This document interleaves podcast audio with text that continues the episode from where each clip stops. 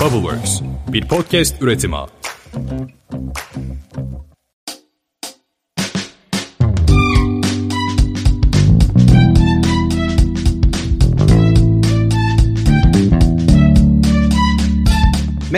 Podcast Boş İşler'in 39. bölümüne hoş geldiniz. Ben Seha. Ben de Atakan. Bugünkü bölümümüzün konukları QM Beyond Ventures yönetici ortağı Özge Öz ve hazır reklam şablonlarıyla tüm dijital reklamların yönetimini tek bir arayüzden gerçekleştiren girişim Magnetic'in kurucuları Berkay Yavuz ve Ömer Ersin. Hoş geldiniz. Hoş geldiniz. Hoş bulduk. Hoş bulduk. Hoş bulduk. Ne var ne yok nasılsınız? Sanki biraz önce hiç konuşmamışız gibi. Burada dinleyicilerin de o olaya girizgahını ısınmasını yapmak için yine bir tekrar halinize atmanızı sormuş olalım. Her şey yolundadır umarız. Her şey yolunda. Bizim için keyifli bir süreç. Yatırım aldıktan sonra daha da hızlanıyoruz. Yani bir girişimcinin herhalde hayallerinin gerçek olmasındaki ilk adımı attığımızı düşünüyoruz. Bizim tarafta da her şey yolunda. Keyifliyiz. Süper. Evet. Özge seninle daha önce kayıt alma şansımız olmuştu ama boş işlerde de yani tüm ekip olarak sizleri ağırladığımız için çok mutluyuz. İş çok güzel bir iş. Yani Beyond'un yaptıkları çok güzel bir şey. Hepsine ayrı ayrı değineceğiz program boyunca. İsimleri böyle yan yana görünce Berkay'da da işte biraz önce bahsettim. Ben de üniversite 1'de TÜDE girişimcilikte yeni yeni tanışmaya başladığında Berkay çoktan hatalarını yapmış gelmiş böyle işte e-kira ile ilgili deneyimlerini paylaşıyordu. İTÜ Günova'da bizim için böyle güzel hatırımda kalan sahneler vardı. Yeniden böyle benim için de güzel bir flashback oluyor. O yüzden çok da heyecanlıyız. Eğer isterseniz şöyle bir kısaca sizleri de tanıyarak geçmiş deneyimlerinizle şu anda yapmakta olduklarınızla beraber bir başlangıç yapabilirsek çok seviniriz. Hay hay.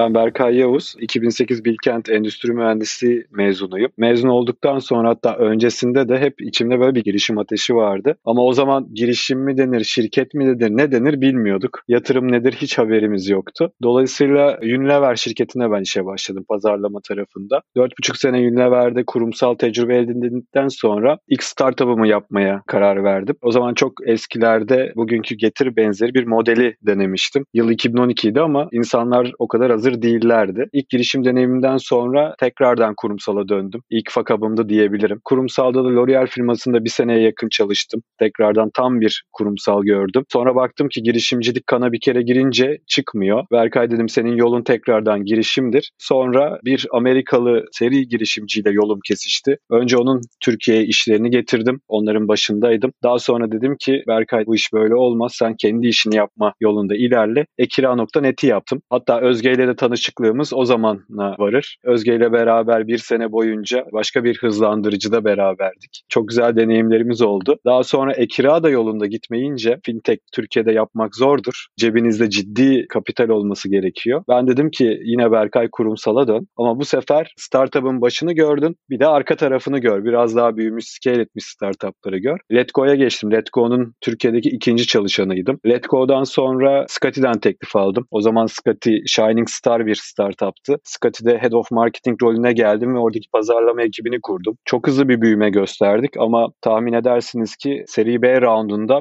orada da bir fuck up gördük. Daha sonra tekrardan yoluma başka bir startup olan bir taksiyle devam ettim. En sonunda bir takside Head of Marketing and Growth olarak çalışırken Ömer'le bir araya geldik. Belli fikirlerimiz vardı. Magnetik de bunlardan bir tanesiydi. Dedi ki Magnetik'i biz niye yapmıyoruz? İki ay önce de bir taksiden de ayrılıp Magnetik'teki hayatımıza başladık. Ben direkt bayrağı devralıyorum o zaman. Aynen abi alabilirsin. Buyur söz sende. Berkay'dan sonra genelde ben bunu anlatınca kendi kariyerim biraz kısa kalıyor ama yine de ufak bir giriş yapayım. Ben 2017 senesinde Goziata Business School'dan mezun oldum Amerika'da eğitim aldım. Hatta Berkay'a da katılıyorum. Bu girişimcilik enteresan bir zehir diyoruz biz aramızda aslında. Bir girdi mi bir daha insanın kanından çıkmıyor. Ben de aslında ilk girişimcilik sürecime üniversite döneminde Amerika'da başladım. Amerika'da tanıştım girişimcilikle. Orada bir startup'ım vardı. On Demand Babysitting platformumuz vardı. Yani klasik her seferinde böyle özetliyorum. Uber'in bebek bakıcısı için olan versiyonu gibi düşünebiliriz. Uber for bilmem ne aslında genelde girişimciliğe başlangıç. Uber for Babysitters. Aynen öyle. Bunu execute ettik yaklaşık iki sene. Bir senesinde üniversite son sınıftaydım. Daha sonra bir üniversite sonrasında da devam ettim. Amerika'da üç tane şehirde operate ettiğimiz bir işimiz vardı orada. Daha sonrasında biraz da kurumsal tarafta da yani Berkay'ın dediği gibi aslında ona da katılıyorum. Hani o ilk süreçte çok fazla bilinmeyen, çok fazla aslında bilmeden girilen bir yol ve işte bu yatırım süreçlerinden business'ın execution'ına kadar epey şey öğrendim. Fakat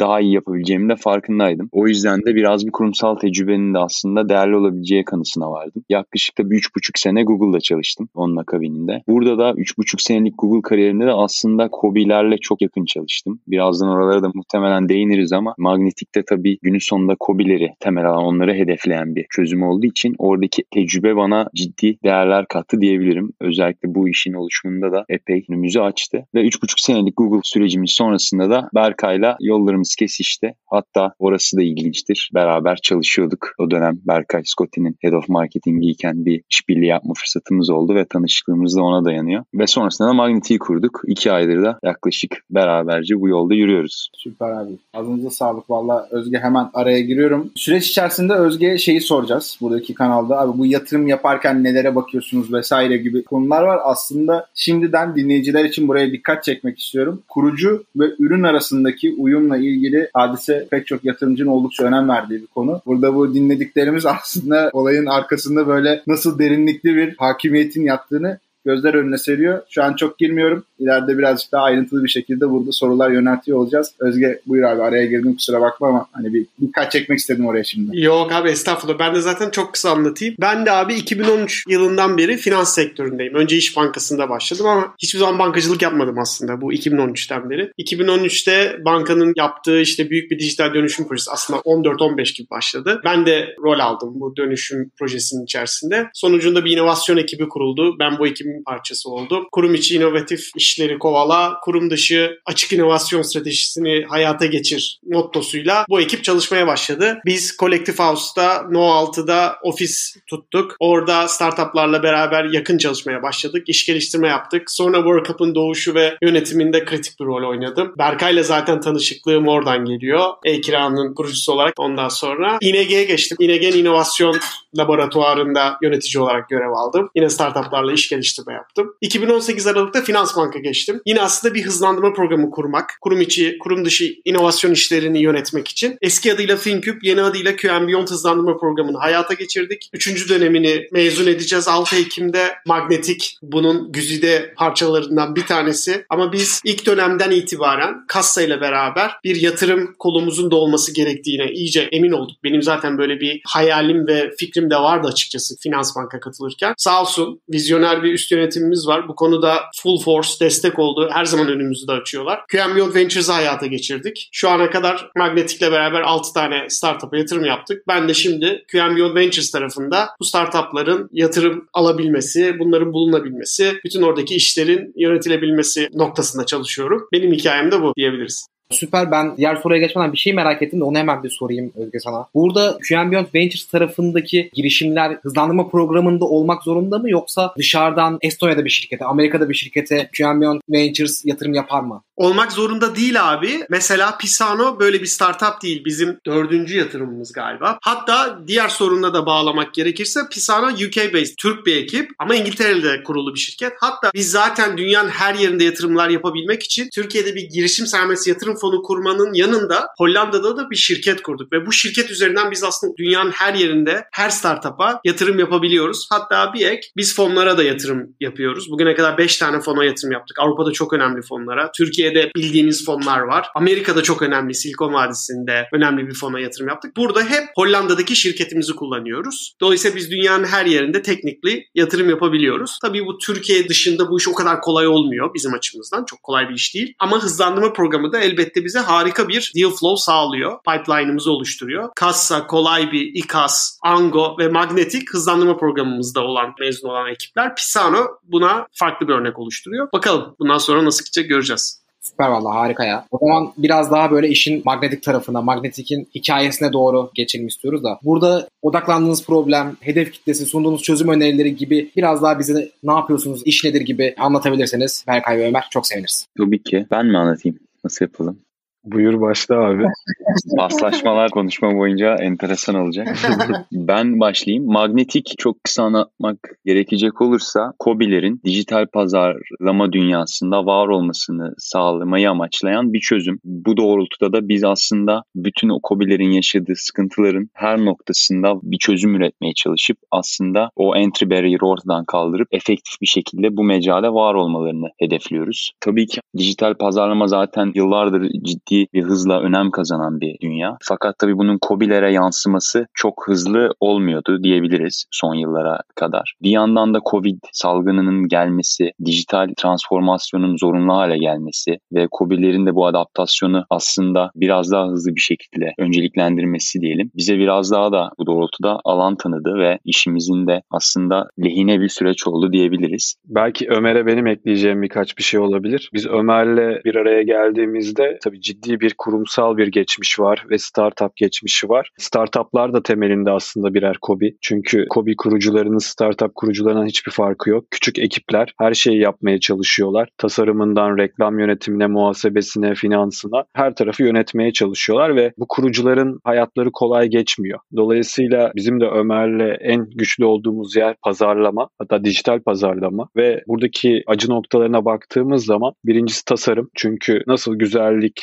diye düşündüğünüz zaman bir bütün aklınıza geliyor. Dijital pazarlama da bir bütünden oluşuyor. Görsel kalite bunun yarısıysa panel yönetimleri, Google, Facebook, Instagram panel yönetimleri de bu işin yarısı. Dolayısıyla kafa kafaya verdiğimizde de şu sonuca vardık. Biz dedik görsel kaliteyi çözersek ve arkadan da API'lerle Google, Facebook, Instagram arayüzlerini bağlarsak bu sisteme aslında baştan sona bütün dijital pazarlamayı bir kobinin önüne koyuyoruz ve bir çözüm üretiyoruz. Dolayısıyla burada nasıl daha zekice çözümlerde üretiriz derken aslında yıllardır MailChimp'in yaptığı ve hani orada böyle disruptive bir şekilde mailing pazarlamasına girdiği taraf template'ler de aslında şablonlardı. Biz de dedik ki hazır reklam şablonları biz üretelim. Biz bu işi iyi biliyoruz. Kobiler de gelsin işlerine uygun olan hazır reklam şablonlarını seçsin. Seçtikleri reklam şablonlarına görsellerini, logolarını, işte başlıklarını, reklam mesajlarını ekledikten sonra da aynı platform üzerinde Google, Facebook, Instagram fark etmesin tek bir arayüzden bu reklamların hepsini yayınlasınlar ve tek bir platformda bütün süreci bitirip aslında karşılarında sadece magnetikle en efektif reklamı yapsınlar. Zaten ismimiz de biraz buradan geliyor. Yani reklamların magnetik çekici olmasından geliyor. Dolayısıyla aslında temelde çözdüğümüz iki acı noktası var. Bir tasarım ihtiyacı, bir de reklam platformlarının yönetimi. Kesinlikle. Ya ben şey kısmını doğru anladım değil mi bu arada? Reklam kısmında işte görsel olarak o ekip kobi ya da startup yeteneksiz olabilir, tasarımcısı olmayabilir ya da reklam verme aşamasında da yani kurucu dijital pazarlamayı bilmiyor olabilir, teknik bir insan olabilir ama bunları yapmak zorunda. Büyük şirketler ne yapıyor? Her biri için display marketing, işte search tarafında, SEO tarafında farklı farklı ajanslarla çalışıyorlar. Ama bunu yapacak bir bütçe startupta olmadığından dolayı aslında tek bir platformda işin böyle çok uzmanı olmadan tasarımıyla, reklam vermesiyle birlikte magnetiki kullanabiliyor. Doğru anladım değil mi yani o kısmı? Kesinlikle doğru anladınız. Bizim de aslında gitmeye çalıştığımız yön orası yani çünkü siz bir ajansla bir freelance'de çalıştığınız zaman hani bütçenizin belli bir miktarını ayırmanız gerekiyor. Ancak biz de çalıştığınız zaman bu bütçeyi siz reklamda da değerlendirebilirsiniz. Reklam demek de daha çok müşteri demek. Daha çok müşteri de daha çok kar demek aslında. Dolayısıyla biz buradaki cycle'ı daha da rahatlatıyoruz. Kobilerin hayatları böylelikle daha karlı bir hale geliyor. Kesinlikle. Bu bana biraz şey gibi geliyor biraz. SAP'de mesela o vardır ya tasarımı çok kötüdür. Çünkü o aslında son kullanıcı için değil bir tane şirkette çalışan biri için yapılmıştır. Burada da bence işte Facebook, Google o reklamdaki genel görüntü de çok kullanıcı dostu değil. Çok karışık. Yani orada reklam vermek istesen o işin uzmanı olman gerekir. Yani buradaki aradaki çözüm işi biraz daha kullanıcı dostu hale getirip hızlandırma fikri benim cidden böyle çok hoşuma gitti. Yani problem çözücü bir iş bence Magnet. Seha'yı kazandınız abi. Kesinlikle. Kendisi Teknosa'da çalıştığı için çok fazla UX takımında acayip ajans işleri oluyor. Bazen böyle yılmış durumları falan da olabiliyor veya işte çok ciddi emek verdikleri işler oluyor gerçekten. Yani sizi böyle konu kalmadan önce şöyle bir sohbet geçti aramızda. Oh be dedi ya oh be birileri yani şuna şey yapıyor abi yani her şeyde en ufak bir şeyde saatlerce video izlememiz gerekiyor. Yani inşallah daha da yolunuz açık olur. Güzel gerçekten böyle işleri tek tuşla yapılabilecek çok uzak bir hedef belki ama o seviyelere doğru getirebilirsiniz. O zaman SA 50 koduyla buradan bütün dinleyicilere %50 indirim verelim. Süper tamamdır. Seha 50. Yani sizin için influencer olabilir abi e-ticaret şeyinde. Ekosistemi. Ben ekibe söyleyeceğim ya zaten bizim ekibe. yani çünkü böyle bir uğraş olamaz ya. Ben şey yapıyorum senin lafını böldüm ama Evet. ajans toplantılarında mesela kafayı yiyecek gibi oluyorum abi. Burada bir savaş var, bir mücadele var. Bir de yani oradaki başka rakiplerle uğraşıyorsun, bir şeyle uğraşıyorsun. Yani kesinlikle 4 kişilik bir startup'ın, bir Kobi'nin bunu yapmasına ihtimal yok. Yani orada mücadele etmesi imkansız yani. Kesinlikle oraya ben şey ekleyebilirim. Mesela ben 3,5 sene Google'da çalıştım ve hani biz ilk işe girdiğimizde yaklaşık bir, bir çeyrek gibi bir dönem biz bunun eğitimini alıyoruz bu mecranın. Yani günün sonunda dijital pazarlama eksperleri de olan bir sektör ve o sofistikasyonluğu da sağlamak durumunda bu mecralar. Facebook'ta, Google'da. Fakat bir founder perspektifinden bakarsanız o know-how'a erişmesi ciddi bir zaman yatırımı. O yüzden aslında hani Seha'nın dediklerine çok katılıyorum. Hani biz UI UX'i işin koğrunda tutuyoruz. Mümkün olduğunca bunu user friendly bir hale getirmeye çalışıyoruz ki COBİ'ler de rahat etsin ve bu süreci aslında çok daha zaman yatırımı noktasında da avantajlı bir şekilde halledebilsinler. Ya Sayesinde herkes tasarımcı oldu çıktı. Sizin sayenizde de herkes dijital pazarlamacı olacak ya bu kadar basit. Süper. Özge biraz da sana doğru dönmek istiyorum abi. Şimdi burada PM Beyond Ventures neden Magnetic'e yatırım yaptığı gibi böyle jenerik bir soru sormak istemiyoruz. Pek çok şey aşikar zaten. Ama burada sizin için en can alıcı nokta nedir? Bu aşamalarda olan bizim dinleyicilerimiz var. Çeşitli potansiyel böyle yeni girişimi kurma aşamasında olanlar var. Sen bizi biliyorsun Goin tarafında da hep bu tarz temaslarımız oluyor. Onlara da yol gösterici olması açısından böyle bir şu nokta bizim için çok çok değerliydi veya noktalar dediğin yerleri bizimle paylaşabilirsen çok seviniriz. Burada demin de hani siz de değindiniz ya anlattıkça daha da böyle ortaya çıktığını düşündüğümüz. Yani oradaki o founder solution fit, founder market fit bir kere bizim en çok dikkat ettiğimiz konulardan biri. Çünkü fikir biliyorsunuz fikrin hiçbir önemi yok herkeste. Bende ne fikirler var var ya mesela. Hani fikirler var ondan sonra. Ama yani o fit yok, o takım yok vesaire, o cesaret yok, o çalışma azmi yok vesaire vesaire. Dolayısıyla bir kere founder market fit bizim önemsediğimiz bir konu. Ama market deyince de bazı marketlar bizim ilgimizi de çekiyor bir yandan da. Alakasız, ne sağlık alanında harika bir founder market fit gösteren bir ekip karşımıza geldiğinde de direkt hiç vakit almadan ya bizim için alakasız bir dikey bu. Biz hani bankacılığın geleceğinde aslında bu işi hani QNB grubu ve QNB Finans Bank nasıl daha iyi konumlar kendini bakış açısıyla yapıyoruz. Yani herkese şunu tekrar hatırlatmak isterim. Biz bir stratejik yatırımcıyız. Biz bir Sequoia gibi, Intel Capital gibi, Google Ventures gibi finans odaklı sadece bakmıyoruz. Elbette para kazanmak istiyoruz. İnşallah Magnetic'ten çok büyük para kazanacağız. Ama stratejik bazı alanlarda kendimizi rahat hissediyoruz. Ömer ve Berkay gibi alanını çok iyi bilen bu ekip COBİ'lerin hayatını kolaylaştırmak isteyen bir çözümle geldiğinde bu bizim için iyi bir alan oluyor. Biliyorsunuzdur hani QNB Finans Bankı dijital köprü diye önemli bir konusu var. İnşallah Magnetic de burada da yer alacak. Aynı zamanda Empara gibi çok önemli bir işimiz var ve Empara şirketim diye de bir çok önemli bir alan var orada. Yine COBİ'lerin mutlu müşteri olduğunu düşündüğümüz ve öyle olduğunu gördüğümüz. Dolayısıyla sinerjileri görmemiz gerekiyor. O sinerjileri define tanımla desen çok tanımlayamayabilirim. Bazen bankanın stratejisi doğrultusunda farklı alanlar ilgimizi çekiyor olabilir. Ama hani biz işte QM Beyond'un sitesinde de öyle yazıyoruz. QM Beyond Ventures'da da biraz o manyeli veriyoruz. Sadece fintech değil tabii ki. Magnetic fintechle alakası yok. Ama biz bir finansal kurum olarak, bir banka olarak ilgilenebileceğimiz alanlarda gelecek 5 yılda, 10 yılda kesişen noktalar gördüğümüzde daha çok heyecanlanıyoruz. Tabii ki erken metriklerin olması önemli. Fikir aşamasında yatırım yapabilir miyiz? Yapabiliriz ama bugüne kadar pek yapmadık. Bizim için birazcık böyle o müşteriye, o hayal edilen müşteriye dokunulmuş olması, oradan bir teveccüh alınmış olması da önemli ki Magnetik'te de bu böyle. Çok erken aşamada olmasına rağmen o ilk dokunuşları alabiliyoruz, görebiliyoruz. Bunlar önemli abi. Dolayısıyla benim tavsiye edebileceğim şey olabilir. Hani bizim daha önce yatırım yaptığımız startuplara bakılması, QM Beyond hızlanma programına alınmış startuplara bakılıyor olması önemli. Çünkü oralardan sevdiğimiz alanlar biraz çıkıyor. Ayrıca bir noktada onu söylemeyi unutmayayım. Globale çıkma ihtimali olan, mümkünse Day One'dan global olabilecek işler de bizim çok ilgimizi çekiyor. Daha da iştahımızı kabartıyor. Magnetik böyle. Yani bizim magnetikli hayalimiz Türkiye'de önemli bir kitleye dokunurken dünyanın her yerine Amerika, Avrupa, Çin ne derseniz deyin yani buna dokunabiliyor olmak. Bu global gelişimi gösterebilmek. Dolayısıyla Magnetik de bunu yapısı itibariyle yapabilecek bir girişim. Bu tarz girişimler de bizim ilgimizi daha çok çekiyor diyebilirim abi. Biraz genel cevap verdim ama cevap da genel yani aslında. Tabii tabii. Çok iyi yaptın. Hatta bir sonraki merak ettiğimiz nokta da hani sizlere böyle başvuracak olan girişimler nelere dikkat etsin gibi bir şeydi. Sen orayı da böyle bayağı güzel toparlamış oldun. Sadece minik bir ekleme yapacağım. Hani sen de bahsettin ya özellikle erken aşamada fikir aşamasında metrikler çok önemli. Tabii ki bütün girişimler, bütün şirketler için belli başlı metrikleri ve onları işleten KPI'leri takip etmek büyüme süreçlerinde mutlaka önemli. Sizin için örnek veriyorum hani burada magnetik olduğu için işte SaaS girişimlerinde biz şu şu KPI'lere veya şu metriklere özellikle dikkat ediyoruz. İşte B2C'de böyleyse şu önemli, B2B'ye doğru gitmek istiyorsa bu önemli vesaire. Daha da sen genişletebilirsin bunu. Orada nelere dikkat etmeliyiz? Abi şöyle açıkçası yani burada bazı standartlar var. Yani tabii ki oradaki kohortlara bakalım, retention'a bakalım, işte MRR ne durumda yani ciro bazlı bakılabilir, büyüme, growth açısından bakılabilir. Ama aslında bizim yatırım yapmayı sevdiğimiz alan olan çoğunlukla öyle yaptığımız için çok erken aşamada yani pre-seed seed diyelim. Bu aşamada aslında biz o ekibin müşterileriyle nasıl dokunduğunu, neleri öğrenmeye çalıştığını, neyi daha farklı düşündüklerini, rakiplerinden daha iyi nasıl bir ürün ortaya çıkarabileceklerine dair nasıl bir vizyonları olduklarını anlamaya çalışıyoruz. Yani aslında o kadar da metrik bazlı gitmiyor. Ve ben açıkçası şeye de inanıyorum yani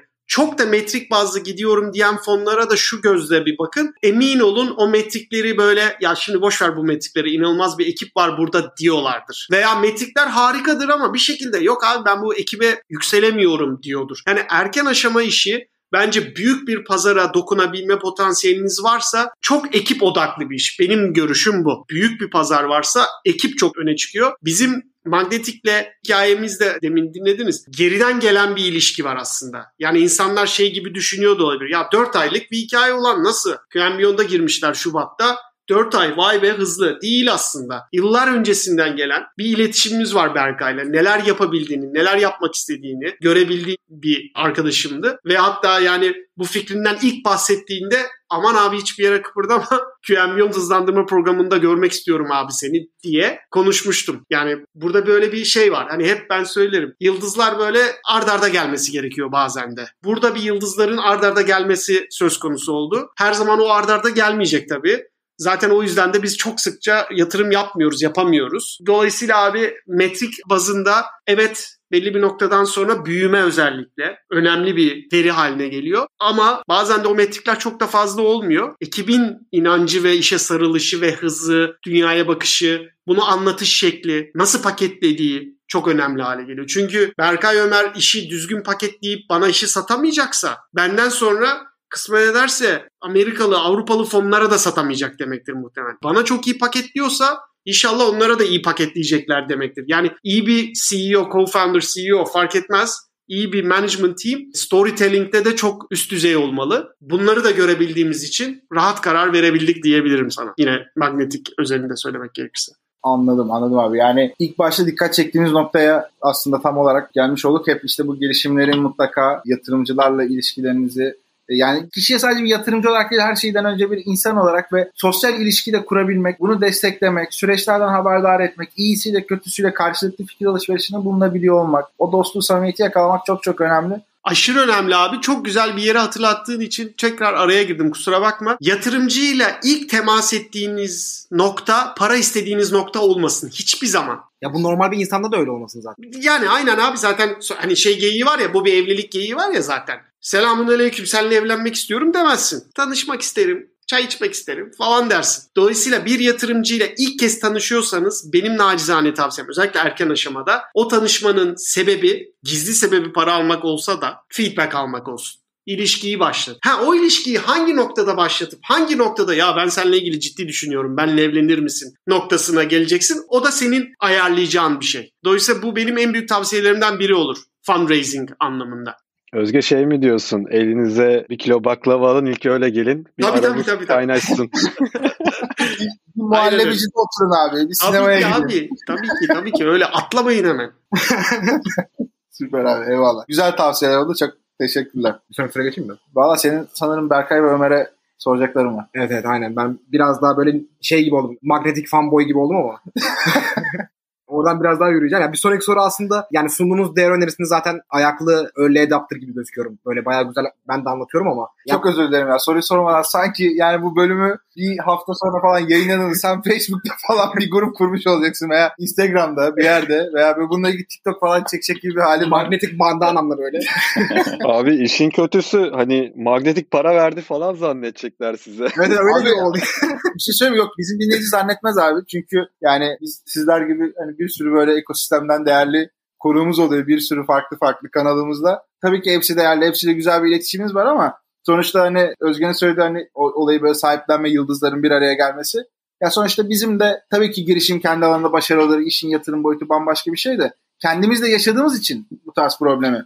Şu an sizde de tam öyle bir böyle problem çözüm uyumu yaşıyoruz aslında şeyde. O yüzden ekstra bir sahiplenme durumu var. Yani hiç emin ol öyle bir şey anlaşılmaz ya. Aynen. Buyur özür dilerim. Ben sadece bu meramı dile getirmek istedim. Sen devam et. Ya aslında bundan sonraki soru da biraz böyle çözdüğünüz problemin çözümünü kullanıcılar tarafında nasıl testler yaptınız? Bu işin ürünün aslında hikayesi, MVP nasıl oldu? MVP ile mi ilk ürüne gittiniz yoksa hiç MVP'siz kandırmaca bir ürünle mi müşteriye gittiniz? Yani oradaki hikayeyi, ilk müşteri feedbackleri nasıldı? Ürün nasıl gelişti? Bu aşamaya kadar geldi. Aslında şöyle hani orada hem Ömer'in Google'daki geçmişinden COBİ'lerle dokunduğu çok alanlar oldu. Hem de benim hem startup hem de pazarlama alanında hem de startuplarda çalışma deneyimlerimi aslında bir araya getirdiğimiz zaman baştan böyle bir toz ve gaz bulutu oluştu. Toz ve gaz bulutunu benim birçok verdiğim mentorluk da vardı. Bu hem startup tabanlı hem de aslında bu gelenekselden biraz daha moderne, dijitale dönüşen COBİ'lerle de çok haşır neşir olduk. Fikri hayatı geçirmeyi planlarken verdiğimiz mentorluk seanslarında karşılaştığımız startuplar ve COBİ'ler kendileri aslında fikri bize tasvir etmeye başlamışlardı. İşte Google'da problem yaşıyorum, tasarımcıyla problem yaşıyorum. İşte süreçler çok uzadı, reklam kampanyası çıkamadı ve hani biz fark ettik ki içimiz böyle kıpır kıpır bekleyin gelecek, bekleyin gelecek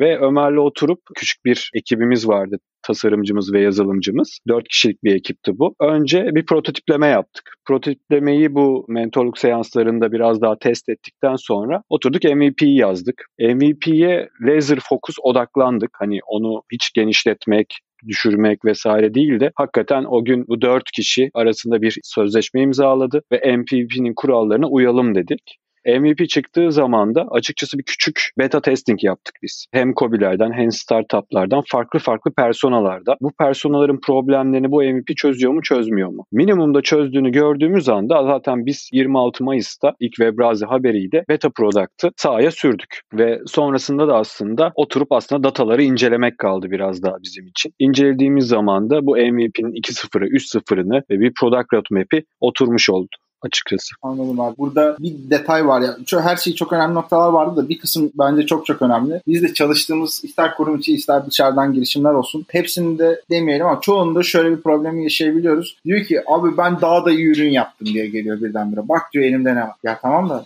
mevzu bu değil ki. Yani MVP, biz senden ürün yapmanı istemedik ki zaten. Oraya gitmek istemiyoruz zaten. Onun öncesinde arka planda ne oluyor ne bitiyor? Acaba o değer önerisini test edebiliyor musun? Bunun sahada müşteriler için bir karşılığı var mı? Karşılığı varsa bu devam eden bir karşılık mı?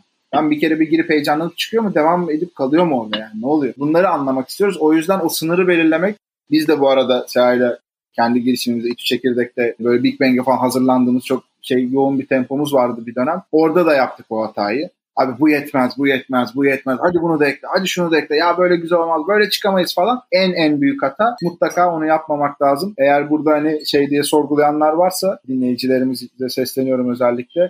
Hani nasıl böyle bir hızlı gelişim? Evet işin background'ında çok ciddi bir deneyimler var ama iş özelinde olayı ele aldığımızda böyle bir hızlı MVP sürecinin kurgulanıp test edilmesi ve bu sonuçların değerlendirilmiş olması da emin olun oldukça önemli bir etken olmuştur. Sadece bir şey daha merak ettim. Hani MVP yazmıştık dediniz ya. Orada bir landing page gibi mi ilerlediniz? Nasıl bir abonelik üstünden bir şey mi denediniz? Nasıl bir model olduğunun dinleyiciler tarafında birazcık daha oturması adına merak ettim o noktayı. Orada şöyle ilerledik. Şimdi biz aslında iki tane fundamental problem var. Bir tanesi aslında kreatiflerin çözümlenmiyor olması ve diğeri de bu mecraların çok sofistike olması ve birçok mecranın bir arada olması. Oradaki aslında zaman yatırımı hem aslında maddi yatırımın da COBİ'lerin gözlerini korkması. Biz orada şöyle ilerledik. Facebook üzerinden ilerledik. Çünkü Facebook biraz daha görsele de hitap eden bir alan. Instagram ve Facebook beraber olarak düşünecek olursak hani testingi yaparken aslında hem kreatif alanı da test edelim hem de biz bu burden'ı çözebiliyor muyuz? Biraz daha kolay bir hale getirebiliyor muyuz? Onlara daha kolay bir süreç yaratabiliyor muyuz görmek istedik ve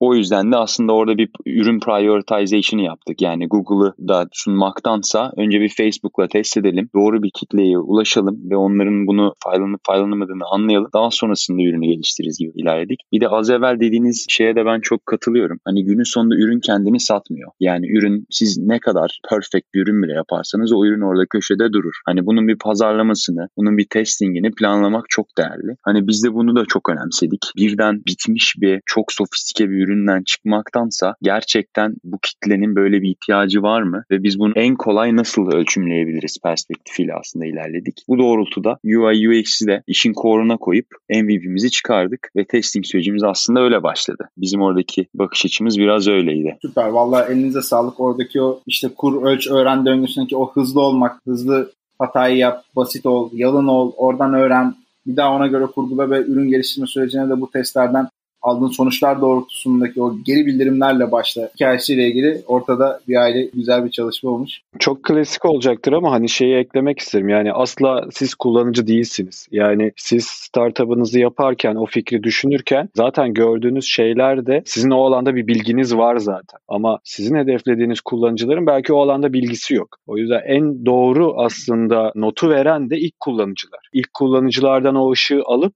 onu böyle bir prizmadan geçirip aslında o 7-8 rengi görüp nasıl farklılaştıracağını da sonra planlamanız lazım. Siz önce bir beyaz ışığı bir gönderin. O prizma sizin startup'ınız olsun. Sonra o renklere bir ayrışsın. O renklere ayrıştığı zaman da şey çok kritik hale geliyor. Retention çok kritik hale geliyor. Yani bir kere girmesi adamın asla bu ürün konseptini proof etti değil yani. Tekrar geldi mi? Çünkü eskiden pazarlamada özellikle biz şeye çok bakardık. Dijital pazarlama daha ucuzdu. Tıklama maliyetleri daha ucuzdu. Bu kadar fazla rakip yoktu. Bugün ise hani bir startup çıktığı zaman Türkiye'de atıyorum 10 tane benzeri San Francisco'da çıkıyor zaten. Doğru bir alansa. Sizin rakibiniz sadece Türkiye'dekiler değil. Dolayısıyla bütün dünya. O yüzden de rekabet yükseldikçe maliyetler artıyor. Ve sizin ürününüzün günün sonu girişimcilerin de ilk yatırıma gidene kadar belli bütçeleri var. Orada ürüne ne kadar çok yatırırsanız, ürünü ne kadar genişletirseniz MVP'nin sınırlarını aşmaya başladığınız zaman aslında bir noktada da girişimcinin cebindeki para da bitmeye başlıyor. Ve dolayısıyla hani toparlamak gerekirse en önemli şey ilk kullanıcıların deneyip tekrar tekrar üründe size pozitif feedback vermesi ve ürünü kullanması. İkincisi de hakikaten vizyon olarak bazı çizgileri çekmeniz gerekiyor. Özellikle MVP'de. Çok güzel bağladın abi. Aynen. Ya biraz da böyle şimdi şey tarafında aslında merak ediyoruz. Yatırım aldınız ya. Yani ürünün bu gelişim sürecinde QM Beyond Ventures'tan bir 375 bin dolarlık yatırımınız var. Rakam telaffuz edebiliyoruz değil mi? Tabii tabii abi tabii tabii. Bunu zaten açıkladık. Public oldu abi. Kasamızda ne var herkes biliyor. Aynen abi. Ürünü geliştirirken aslında bizim çok klasik sorduğumuzda bir soru var. Ürünün gelişim sürecini, şu anda ne yaptığınız, ileride ne yapacağınızı anlattınız. Ama aslında ürün geliştirirken aynı zamanda da yatırım görüşmeleri de yapıyorsunuz. QM Beyond Ventures'tan yatırım aldınız. Peki buradaki süreci nasıl yönetiyorsunuz ve bu parayla ne yapacaksınız? İleride nereye harcayacaksınız gibi bir soru. Şöyle bizim için öncelikle şu aşamada en önemli resource'un people olduğuna inanıyoruz. İnsan yatırımı yapacağız. Burada kaliteli bir ekibin, ürüne güvenen, vizyona güvenen bir ekibin çok değerli olduğunu düşünüyoruz. O yüzden aslında yatırımımızın büyük bir bölümünü insan kaynakları alanında değerlendirmeyi planlıyoruz. Bununla birlikte Amerika lansmanı bizim için çok heyecanlandırıcı bir milestone. Emin adımlarla ona koşuyoruz. Tabii ki daha Türkiye'de yapabileceğimiz çok fazla şey var. Bunlar da planlarımız dahilinde. İlk step'te onları zaten yakında haberlerini de alırsınız. Execute edeceğiz. Ama akabinde de Amerika pazarına açılma hedefimiz var. Yatırım bölümünü aslında oraya da ayırmayı düşünüyoruz. Genel olarak hani problem hani Amerika'da bu arada bizim için pazarın size'ı ve oradaki kobi miktarı ve aslında startup miktarını göz önünde bulundurunca çok ilgi çekici bir hale geliyor. Fakat hani problem her yerde aynı. Yani Afrika'daki kobilerde de aynı problem var. Asya'daki kobilerde de durum aynı. Amerika'da da aynı. Hani ilk step'te Amerika diyoruz ama burada vizyonumuz aslında onun da ötesinde. Yatırım noktasında da dediğim gibi ilk step'te insan kaynakları Türkiye'deki operasyonun belli bir seviyeye gelmesi ve Amerika lansmanına hazırlanma diyebiliriz. Yatırım tarafına gelecek olursak hani yatırım tarafı da tabii ki çok önemli bir alan. Biz burada stratejik ilişkinin çok değerli olduğuna inanıyoruz ve hani buradaki bu yakaladığımız özgeyle yakaladığımız zaten kimya, QNB Ventures tarafındaki o profesyonel yaklaşım ve o bize sundukları aslında o imkanlar açtıkları kapıları da göz önünde bulundurunca çok iyi bir fit olduğunu düşündük ve çok fazla da yatırımcıyla da görüşmedik. Onu da açıkça söyleyebilirim. Zaten Özge ile bir süredir yürüttüğümüz bir ilişki var. Onu da sağlıklı bir şekilde devam ettirdik ve yatırım noktasında da aslında biraz daha seçici de davrandık diyebilirim bizde. Hani normalde biliyorsunuz startuplar pek böyle yapmaz. Tam tersidir. Masada para varsa alır masada para varsa alır ama hani bizim de Berkay'ın fakapları, benim fakapım. Takdir edersiniz ki hani sürece az çok hakimiz. O yüzden bu sefer hani biz seçici, biz doğru fikirde bulunmayı istedik. Tabii ki hani yatırımcının da bize inanması çok önemli. O yüzden de burada yine Özge'nin dediği gibi yıldızlar birbirini buldu diyebilirim. Şimdilik benden bu kadar. Belki Berkay'ın eklemek istediği bir şeyler vardır. Vallahi Ömer bence çok güzel konuştun abi.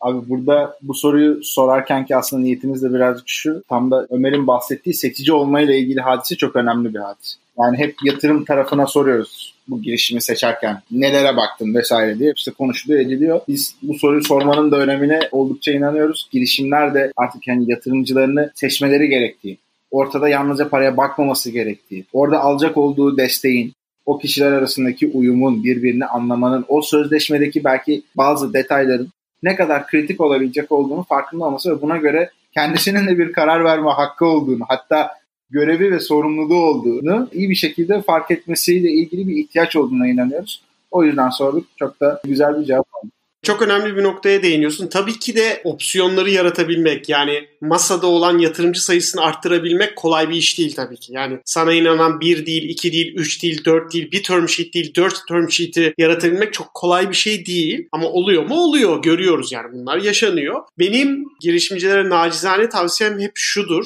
Birisiyle yatırımcı görüşmesi yapıyorsunuz. Bir noktaya doğru gittiğini hissediyorsunuz. Bizim Berkaylarla olan ilişkimiz işte dediğim gibi uzun ilişki. Hızlandırma programında zaten sürekli dip dibeyiz. Fiziksel olarak olmasa da her hafta görüşüyoruz hızlandırma açısından. Ve sonra yatırım sürecine de döndürdük işi falan. Ama hani böyle de olmayabilirdi. Daha farklı bir ilişki de oluşabilirdi. Benim girişimcide her zaman tavsiyem yatırım alacağınız fonun eğer böyle kafanızda bir tık bile soru işareti varsa şunu rica edin. Deyin ki beni daha önce yatırım yaptığınız X startup'ın kurucusuyla Y startup'ın kurucusuyla tanıştırır mısınız? Cevap tanıştıramayız. Sen kimsin? Ne alaka? Topukları vura vura kaçın zaten. Cevap buysa. Cevap muhtemelen bu olmayacaktır. Tanıştırmayı yapacaklardır. Ve siz de o girişimciden abi bunlar nedir? Ya bu QM Ventures falan filan ne ayak bunlar? diye sorabileceksiniz ve bir startup to startup, founder to founder bence çok önemli içgörüler alabileceksiniz. Bunu bu arada müthiş giden girişimci için de yapın. Çok da iyi gitmemiş belki de kapatmış olanla ilgili özellikle yapın. Yani o portföy şirketlerinden tercih ederken mümkünse rica edin deyin ki abi çok güzel bir ekip vardı daha önce yatırım yapmışsınız sanırım iyi de gitmedi. Beni onunla tanıştırır mısınız? Çünkü bir yatırımcının işler iyi giderken zaten iş çok kolay abi. Alkış tutuyorsun bravo falan diyorsun. İşler kötü giderken ne yapıyor o yatırımcı? Nasıl bir hal ve ruh durumunda oluyor? Neler yapıyor? Sana nasıl destek oluyor? Seni nasıl çekmeye çalışıyor yukarı? Bu önemli. Burada yani shameless plugin böyle bir angajmana giren herkese her zaman istediğin QM Ventures founder'ıyla hatta QM hızlandırma programına girmiş istediğin girişimciyle tanıştırabiliriz seni. Nasıl bir yaklaşımımız olduğunu görmeni isteriz derim. Çünkü hani bir yandan da koca QNB Finans Bank, QNB ne oluyor burada bir nasıl bir yapı var? Bizi mi yutacaklar? Ne yapacaklar? %70'imizi mi alacaklar falan gibi benim açımdan anlamsız ama karşı taraf için anlamlı sorular olabilir. Bunları bir an evvel gidermek isterim ben her noktada. Ben bunu öneriyorum. Girişimcilere de dediğim gibi bu kontra diligence'ı muhakkak yapın yatırımcılarınızla alakalı. Tabii ki hiç kafanızda soru işareti yoksa siz birisiniz ama her zaman tavsiye ederim. Abi yani bu şeffaflık aslında oldukça da güven verici bir şey. Yaptığı işe güvenen bir profilin ortaya koyabilecek olduğu bir yaklaşım. O yüzden de çok değerli, güzel de bir tavsiye oldu yani. Teşekkür ederiz. Böyle yavaştan kapanışa doğru da yaklaşırken. Yani bizim bir de böyle çok klasik son iki sorumuz aslında genelde tüm konuklarımıza sorduğumuz bir sorudur. Bir tanesi böyle dinleyicilerimize tavsiye edeceğiniz bir hobi, metodoloji, kitap önerisi olabilir, podcast olabilir, film olabilir. Yani hepsinden söylemenize gerek yok. Bir tane de olabilir. Girişimcilikle ilgili olmayabilir. Genel çok fazla iş konuşuyoruz zaten. Hayatla ilgili de olabilir. Bu tarz böyle bir bir tane tavsiye alabilirsek süper olur. Ben başlayabilir miyim? Ben bu soruyu çok seviyorum beyler. Bu benim sevdiğim sorulardan biri. Aşırı aşırı tavsiye ediyorum. Aşırı, inanılmaz tavsiye ediyorum. Hani böyle bazı diziler vardır böyle izlersin biter ve sonra birisine sorarsın abi şunu izledim sallıyorum. Lost'u mesela severdim. Ben Lost izledim hiç izlemedim. Ulan ne şanslısın be hiç izlememiş. Ne güzel bol bol izlersin dersin ya. How I Built This, Guy Razin, NPR'ın yaptığı bir seri. Mükemmel bir seri. Airbnb'sinden Stripe'ına, Canvas'ından bir sürü, bir sürü şeyler de var bu arada. Daha Starbucks'lar, Marbucks'lar da var. Ben o bölümleri pek dinlemedim. Ben hep teknoloji odaklı işleri dinliyorum. Mükemmel bir podcast. Bir tane daha Business Wars. Business Wars'da iki büyük devin kapışmalarını anlatıyor bir seri halinde. Örneğin Facebook vs. Snapchat. İşte ne vardı mesela güzellerden? Nike Adidas falan var. Var. O tarz şeyler de var. Onda da çok güzel seriler var. Mükemmel içerikler. Acayip enteresan içgörüler alıyorsunuz. Çünkü o işin kurulduğundaki o şeyleri, mücadeleleri, neyi nasıl düşünmüşler, ne olmuş falan bunları görüyorsunuz ve acayip ilham verici. Ya ben onları dinlerken böyle şey oluyorum böyle gaza gelip ulan girişimci olmak ne güzel bir iş falan. Bir yandan zorlu ama ne güzel ya falan diye böyle kendi kendime gaza geliyorum. Harika iki podcast ben çok tavsiye ederim. Ama yatırımcı olmakta kral diyorsun. Onu 3-5 sene sonra anlayacağız abi. Şu anda şu anda anlayamayabiliriz. Bana bir 3-5 sene sonra sorun abi. Ne sonuç ne Berkay oldu? biraz da size bağlı abi o. İşin öyle bir yanı da var yani sanıyorum. Sen de şey diyorsun abi kral da eder, rezil de eder diyorsun yani. Ben sadece söyleyeyim çekileyim çok da aranıza da gireyim yani. evet Berkay Ömer sizde ne var? Yani bu tavsiye edilebilecek içeriklerle ilgili.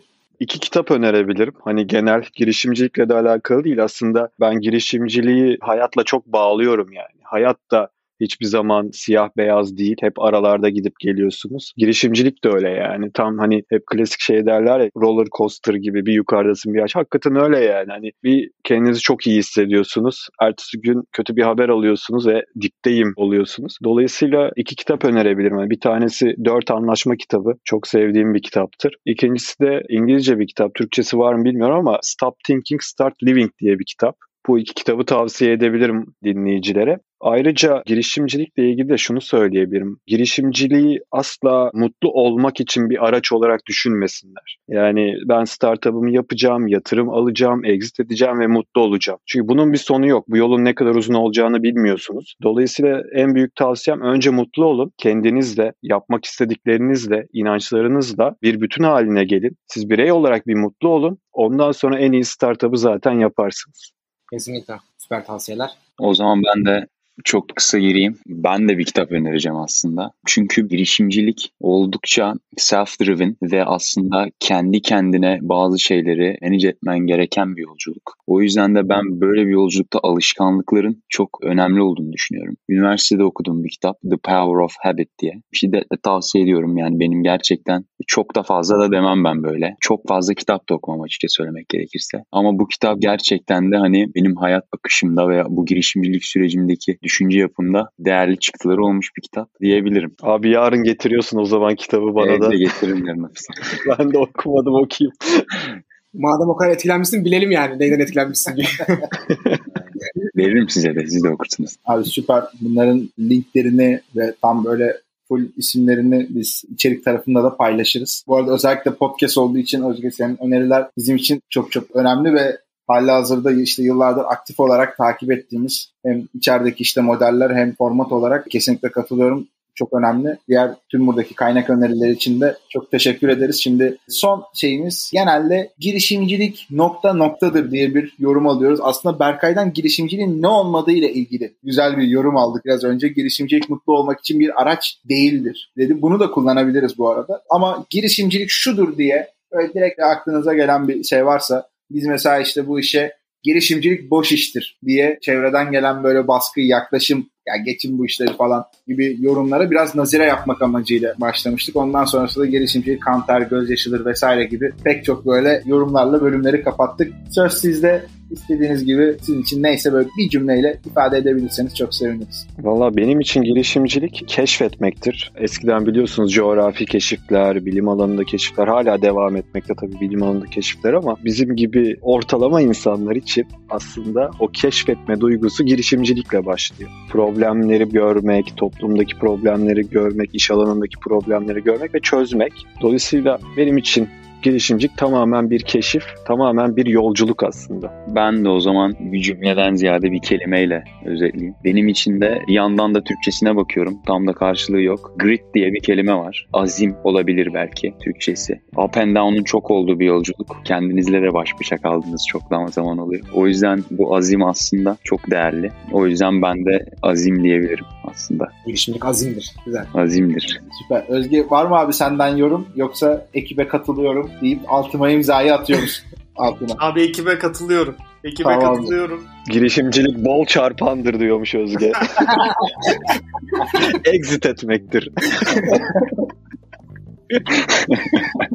Çok teşekkür ederiz. Bizim için öğretici, keyifli, güzel bir bölüm oldu. Yaklaşık iki aydan beri de biz boş işlerde bölüm yayınlayamıyorduk. Yani normal iş tempomuz, podcast ile ilgili bizim de yakın zamanda duyuracak olduğumuz başka haberlerimiz var. Oradaki gelişmeler, boyun işbirliği kurumlara verdiğimiz hizmetler derken çok özlediğimiz bu keyifli sohbetleri yapma fırsatından birazcık mahrum kalıyorduk. Sizlerle beraber yeniden yaptık ve burada gerçekten podcaster konuk uyumunun da validasyonun oldukça bizim tarafımızda en azından umarım sizin tarafınızda da öyle olmuştur. Yüksek olduğuna inanıyoruz. Yeniden sizlerle beraber böyle bir bölümü yayınlamak bizim için gerçekten çok keyifli oldu. Bizleri çok mutlu etti. Sağ olun, var olun. Çok teşekkür ederiz aynı şekilde bizi de ağırladığınız için. Çok teşekkürler beyler. Çok teşekkürler. Çok keyif aldık. Emeklerinize sağlık tekrar.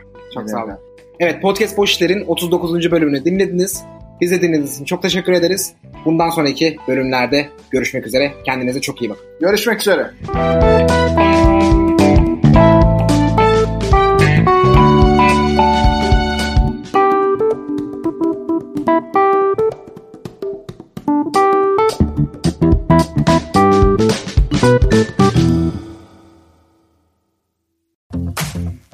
Bubbleworks bir podcast üretimi.